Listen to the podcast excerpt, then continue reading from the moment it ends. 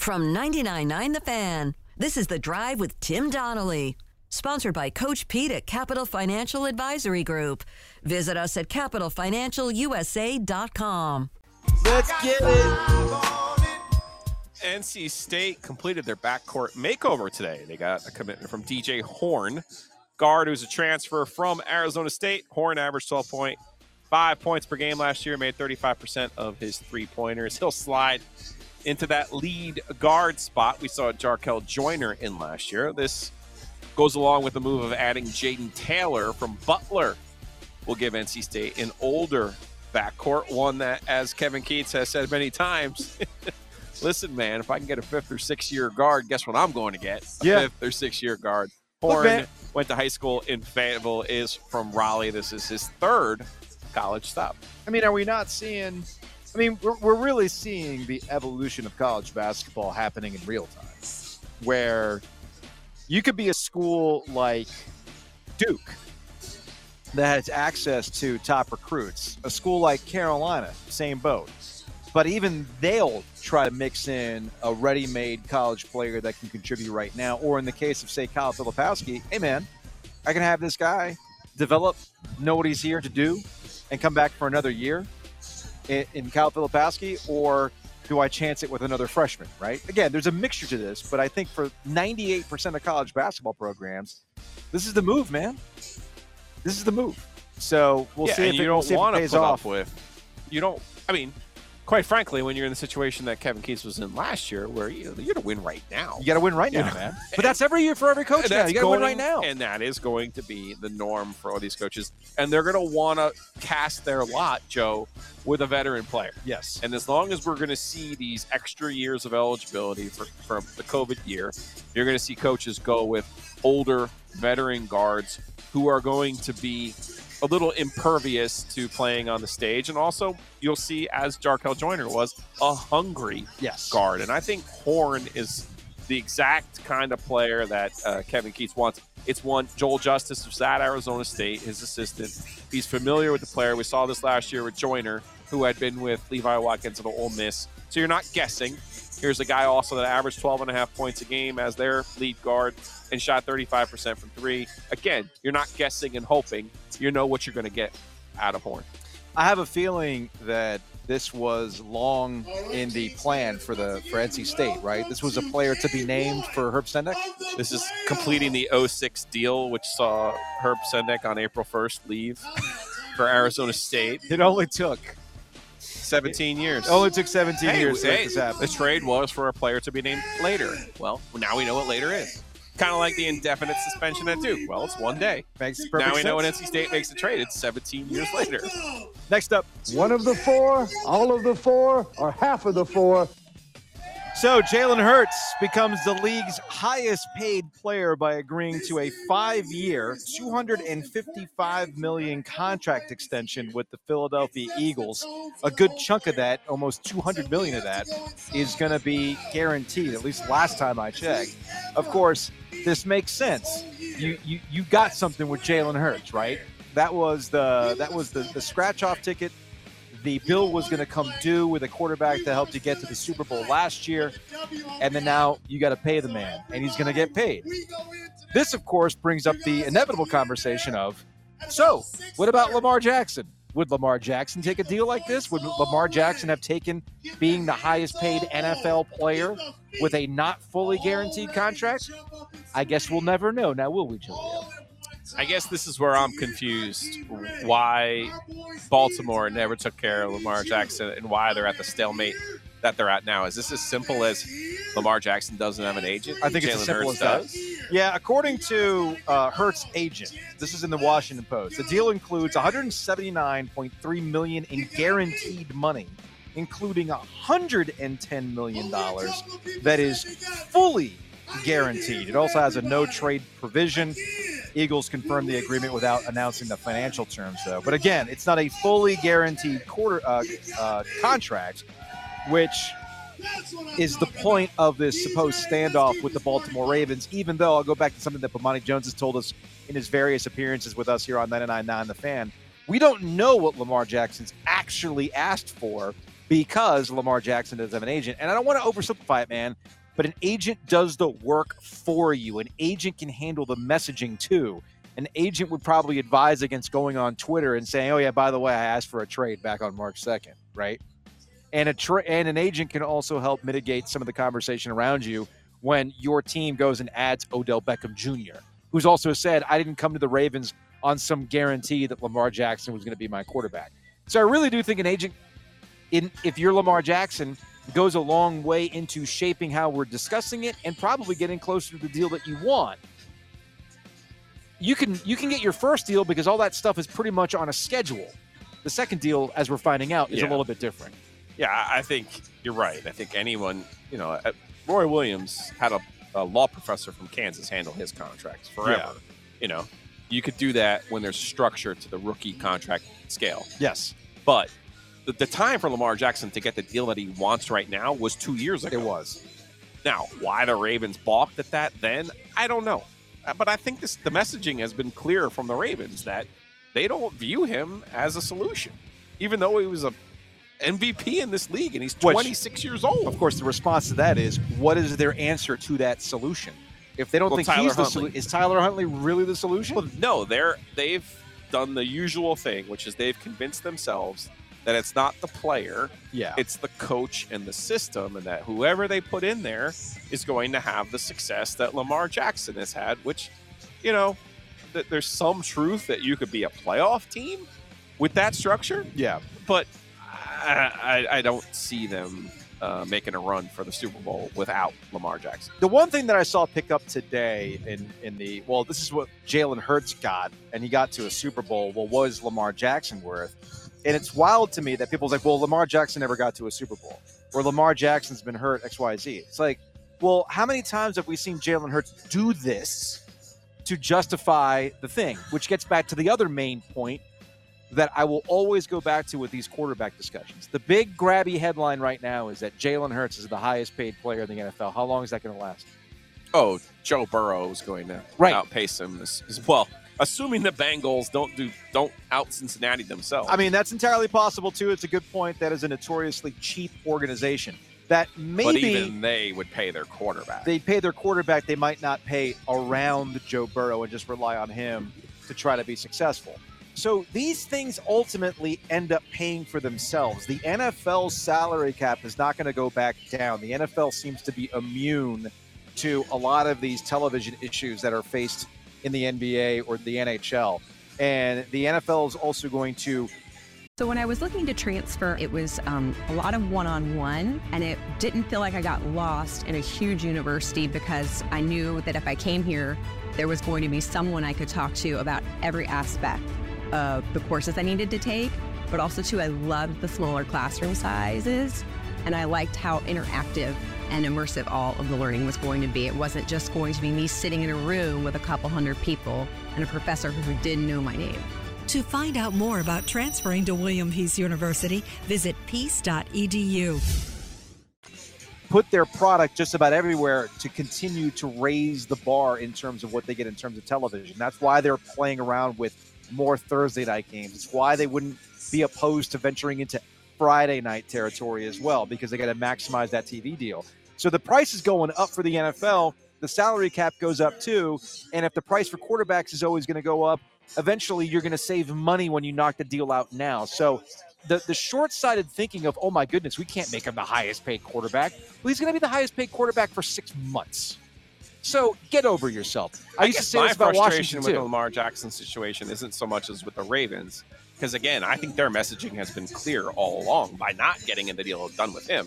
My frustration is with other teams, Washington, Yes. Atlanta, Yes. who are desperate for a quarterback and don't look at a 26 year old MVP of the league and say, this will this will immediately not only make us better, but it'll put us in the playoffs Yep. and put us in a position to contend for the Super Bowl with the right players around him. Because if you want to compare anyone to Cam Newton, it's Lamar Jackson. Lamar Jackson. What what help has he gotten in Baltimore? A tight end, which is basically what Cam Newton got in I mean, Carolina. Greg Olsen was pretty good tight end. He was. And Next Mark up. Andrews is really good for Baltimore. Next up, One, two, three. The Brotherhood is going big Question mark? What? Joe? What? Brian Davis? That Brian Davis? Former Duke? Yeah. Two-time national champ, running mate of Christian Laettner, I'm has now, I'm going to read this from SB Nation, has put in a bizarre $7 billion all-cash offer for the Commanders. I'm telling you right now, he doesn't have the money. There has been questions about this deal, but apparently, former Duke basketball Brian Duke basketball player Brian Davis has put in a seven billion dollar offer to come over the top Yeah. of Josh Harris's group with Magic Johnson to purchase the Washington Commanders from Dan Snyder. There's something funny about this, and there seems to be something funny about um, about Davis here. And yes, I, I love the reaction to wait that Brian Davis? that Brian Davis. So who invested fairly heavily in Durham, if I'm not mistaken. yeah, Sean Sean former NFL player Shawne Merriman had tweeted out like he doesn't have the money. He owes me money. He owes a lot of people money. There seems to be something Seven B is a lot of money, Joe. cash. Th- That is the offer, that's correct? That's when that's when the red flags went up. Thinking to myself, who has seven bill? because that was the? Tepper deal. Was Yeah, Tepper Tepper's deal was a cash transaction, but that was at two point two three. right? Okay, and David Tepper's worth was like something like an eight billion or whatever it is. And there is Who's really got a bill in cash, by the way? I know. I realize I'm asking like an existential question, but like, who could go to a bank Right and now? Bees out? well, David Tepper could. And the funny thing is, I David. don't think, I don't think anybody. Here's the other thing about this is the other reason why I think this is funny money, right? The reason why David Tepper was able to get the Panthers is that he actually paid cash and got a little bit of a discount. Remember, David Tepper did not have the highest bid, but David Tepper had cash in hand, and that was his argument. This is not a leveraged buy. This is not, I'm good for the money down the line. I have to secure the funding through a bank. This was, do you want the two billion right now? I think El Chapo is the only one that's Maybe. Maybe. bill laying It's like around it's just like in a when coffee can in the front yard. It's I like mean, when, it's like when you go to the gas. on. It's like when you go to the gas station and when you like go, you pay you pay cash gas. You usually get like a couple cents knocked off because you got the cash right used now. to be. Yeah, no, you still you can still do You that still now. do it? Okay. You can still do that now. You can save like five cents if you pay cash, right? Or if you get it off the debit card. Well, I think that's what's going on here because that's what's funny to me. If I'm Brian Davis, you go, oh no no no, I will give you 5.5 billion cash right now, as opposed to this ownership group that is from Josh Harris that is leveraged. So there's something that's fishy about this. I was texting with somebody, one of our favorite NFL insiders, about this particular thing, like what's going on with this, and they're like, "Yeah, man, this doesn't add up. Something's off here." But it has gummed up the works for the purchase of the Washington Commanders. Next up, And I don't even care who number two is. Ah, bracket luck, folks. We love talking about bracket luck, and it's not just exclusive to the NCAA tournament. It's entirely possible that the NBA is going to break out with some bracket luck as well. Injuries were the theme and the story of the first weekend of the NBA playoffs. Ja Morant, hurt. Giannis Antetokounmpo, hurt. Tyler Herro, broken hand, still hitting threes though. Anthony Davis comes up saying, "I can't feel my arm." Of course, he comes back into this. Let's talk about Morant and Antetokounmpo though, Joe, because these two key players missing time in these two key series is going to go a long way to deciding things. Yeah. And if you're a Lakers fan, if you're the NBA executives, you're you're getting a little tingly feeling because ooh, the Lakers look pretty good. straight up, the Bucks cannot win a playoff series without Giannis Antetokounmpo. No. straight up, straight up, the Memphis Grizzlies cannot win a playoff series without Ja Morant. Yes, I know what they did last year. They don't have Steven Adams. They don't have Brandon Clarke. They're Yeah. already shorthanded. So that this is a problem only in this sense because you're right. If Giannis is gone, and we'll see what happens out west, but yeah, I don't think anyone in the NBA front office is going to be broken up if it's the Celtics out of the East and the Lakers out of the West. I- Oh, I, no! don't think anyone's going to have a problem with. Not that. I How don't think now. manage? I will say to you, I do think the West is wide open. Mm-hmm. Uh, I, I, the way that the Suns struggled yesterday gave me some pause about where they are, but I think that had a lot to do with how the Clippers played against them. I thought the Nuggets, as the number one seed out west, really asserted themselves against Minnesota. So even though some of these stars are hurt, you look at who else is there, and I think The NBA is at one of those like 04, 05 levels where you're looking at the playoff as a tournament as like the NCAA tournament. Right. You're like, okay, well, I, I don't know who the heck's going to win this thing. Anybody can win this thing. But if the matchups play out a certain way, Yeah, I mean, heat it could be the culture, Lakers. heat culture really coming through. Yep. Oh, you know, Giannis or no Giannis, they're still the eight seed. They're still, uh, you know, on the kind of the uh, death rattle of the of the Jimmy Butler era, and he he put up one of those. But I was going to say, Jimmy still got it. Where you're like, yeah, this guy still got it. Jimmy still got it. Same with Kawhi Leonard, kind of Mhm. coming up from the ashes, uh, leading the Clippers, who are missing Paul George to an opening uh, road win, and then the Kings.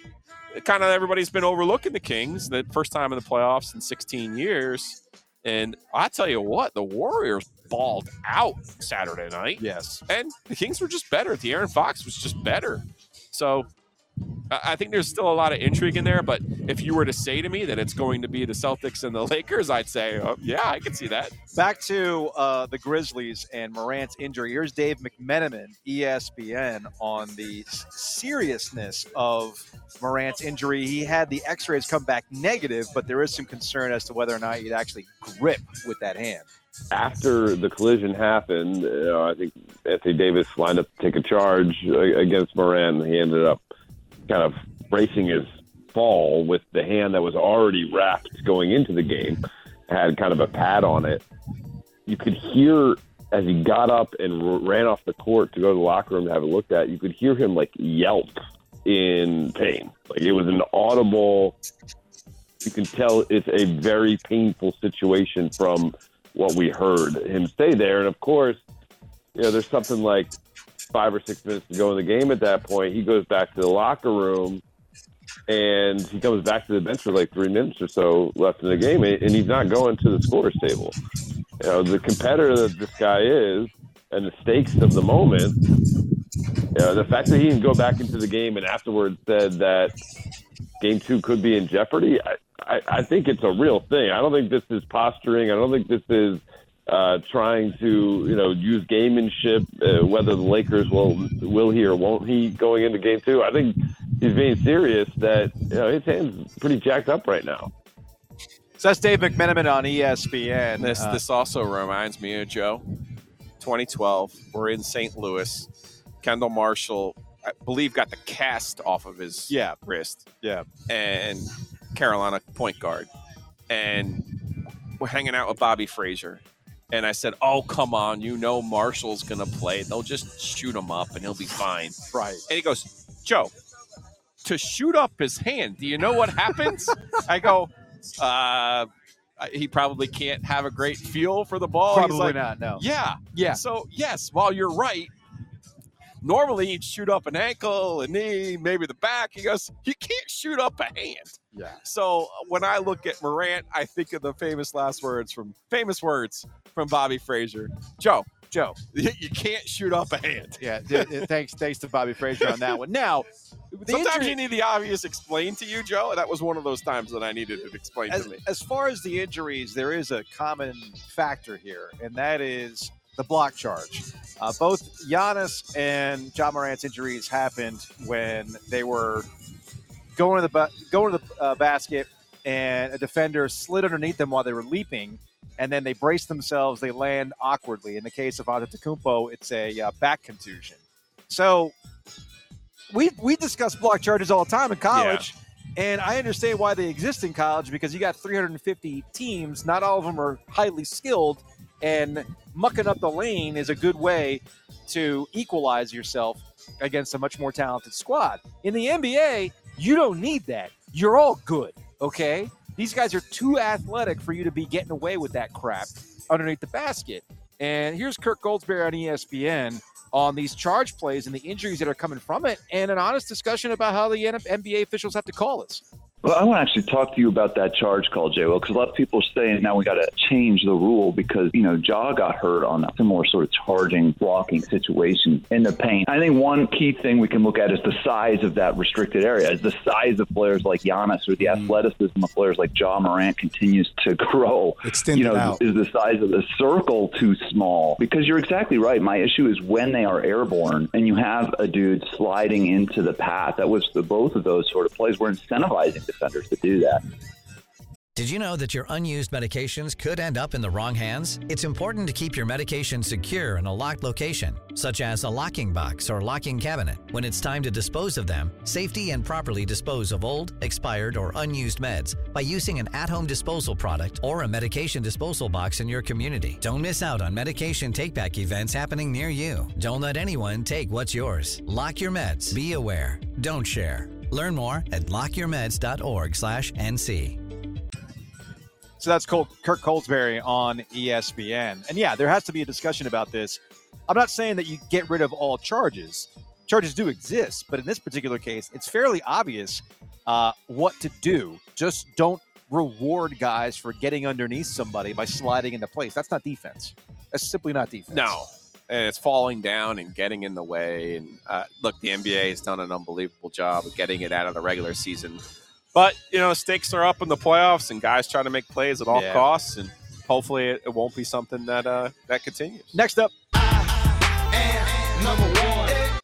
Number one is game one, or as we are calling it, game 83.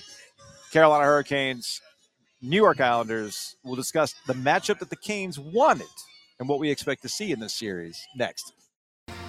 People starting to show up, getting hyped for the start of the playoffs. Another start to the playoffs, the fifth start to the playoffs in a row, Joe.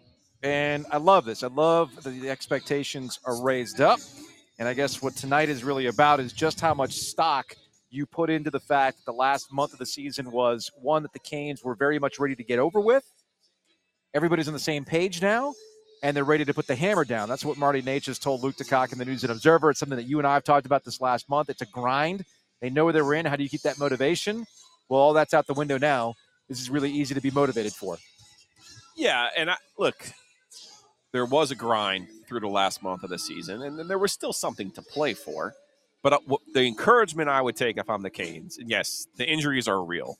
The absence of Andrei Svechnikov will be felt. The absence of Max Pacioretty, who you know was supposed to be what was the the big deadline Yes. acquisition just made last offseason, will be felt.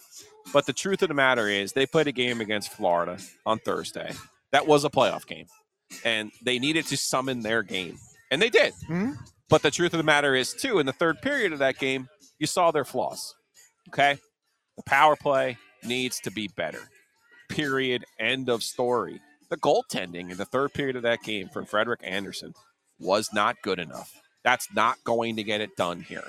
So while I understand the premise of, hey, second most points in the league, we won all these games, we rotated goalies. The only reason you would see Frederik Andersen in the playoffs right now is if Antti Raanta screws up. Period. I or mean, get hurt, Or he gets hurt, which, Which- is also in play with Antti which is which is in play, and this is why. To but he's count- been really, really good at home. But to counter that, if you understand that Raanta can be fragile, and I'm, I- I know that sounds really, really harsh. I'm just going based on what we know about Raanta. There are times where nothing happens on the play, and he suddenly goes down. You're thinking, "Oh no, what happened? Did his groin just give out?" You know, like any number of things. So I actually think it's it would be smart of Rod Brind'Amour to, hey, you start Raanta tonight, but then you got Andersen in game two because that's how things have been the entirety of the regular season. Yeah. Yeah, look, I'm, this- o- I'm only half kidding about game 83, man. I know. I'm only know. half kidding about that. So, and I and I guess that also is what my general attitude with the Canes going into the postseason. I think last last week was for the fretting. Okay, last week was for the butts being tied. Oh my month- goodness! The last month. Give it the last month. But they, it they really- didn't I think at a level that they needed to I, play th- at. I think it really came to a head though. Uh, the la- this not this past weekend, but the weekend before, where they the loss up at Buffalo. Buffalo and, and had everybody all freaked out. Yeah. Rod calls him out. Rod called him out. Rod played the right right moves there. He pressed the, he pressed the right buttons after that loss. Yeah. I thought in particular. Yeah. And again, you wanted a response.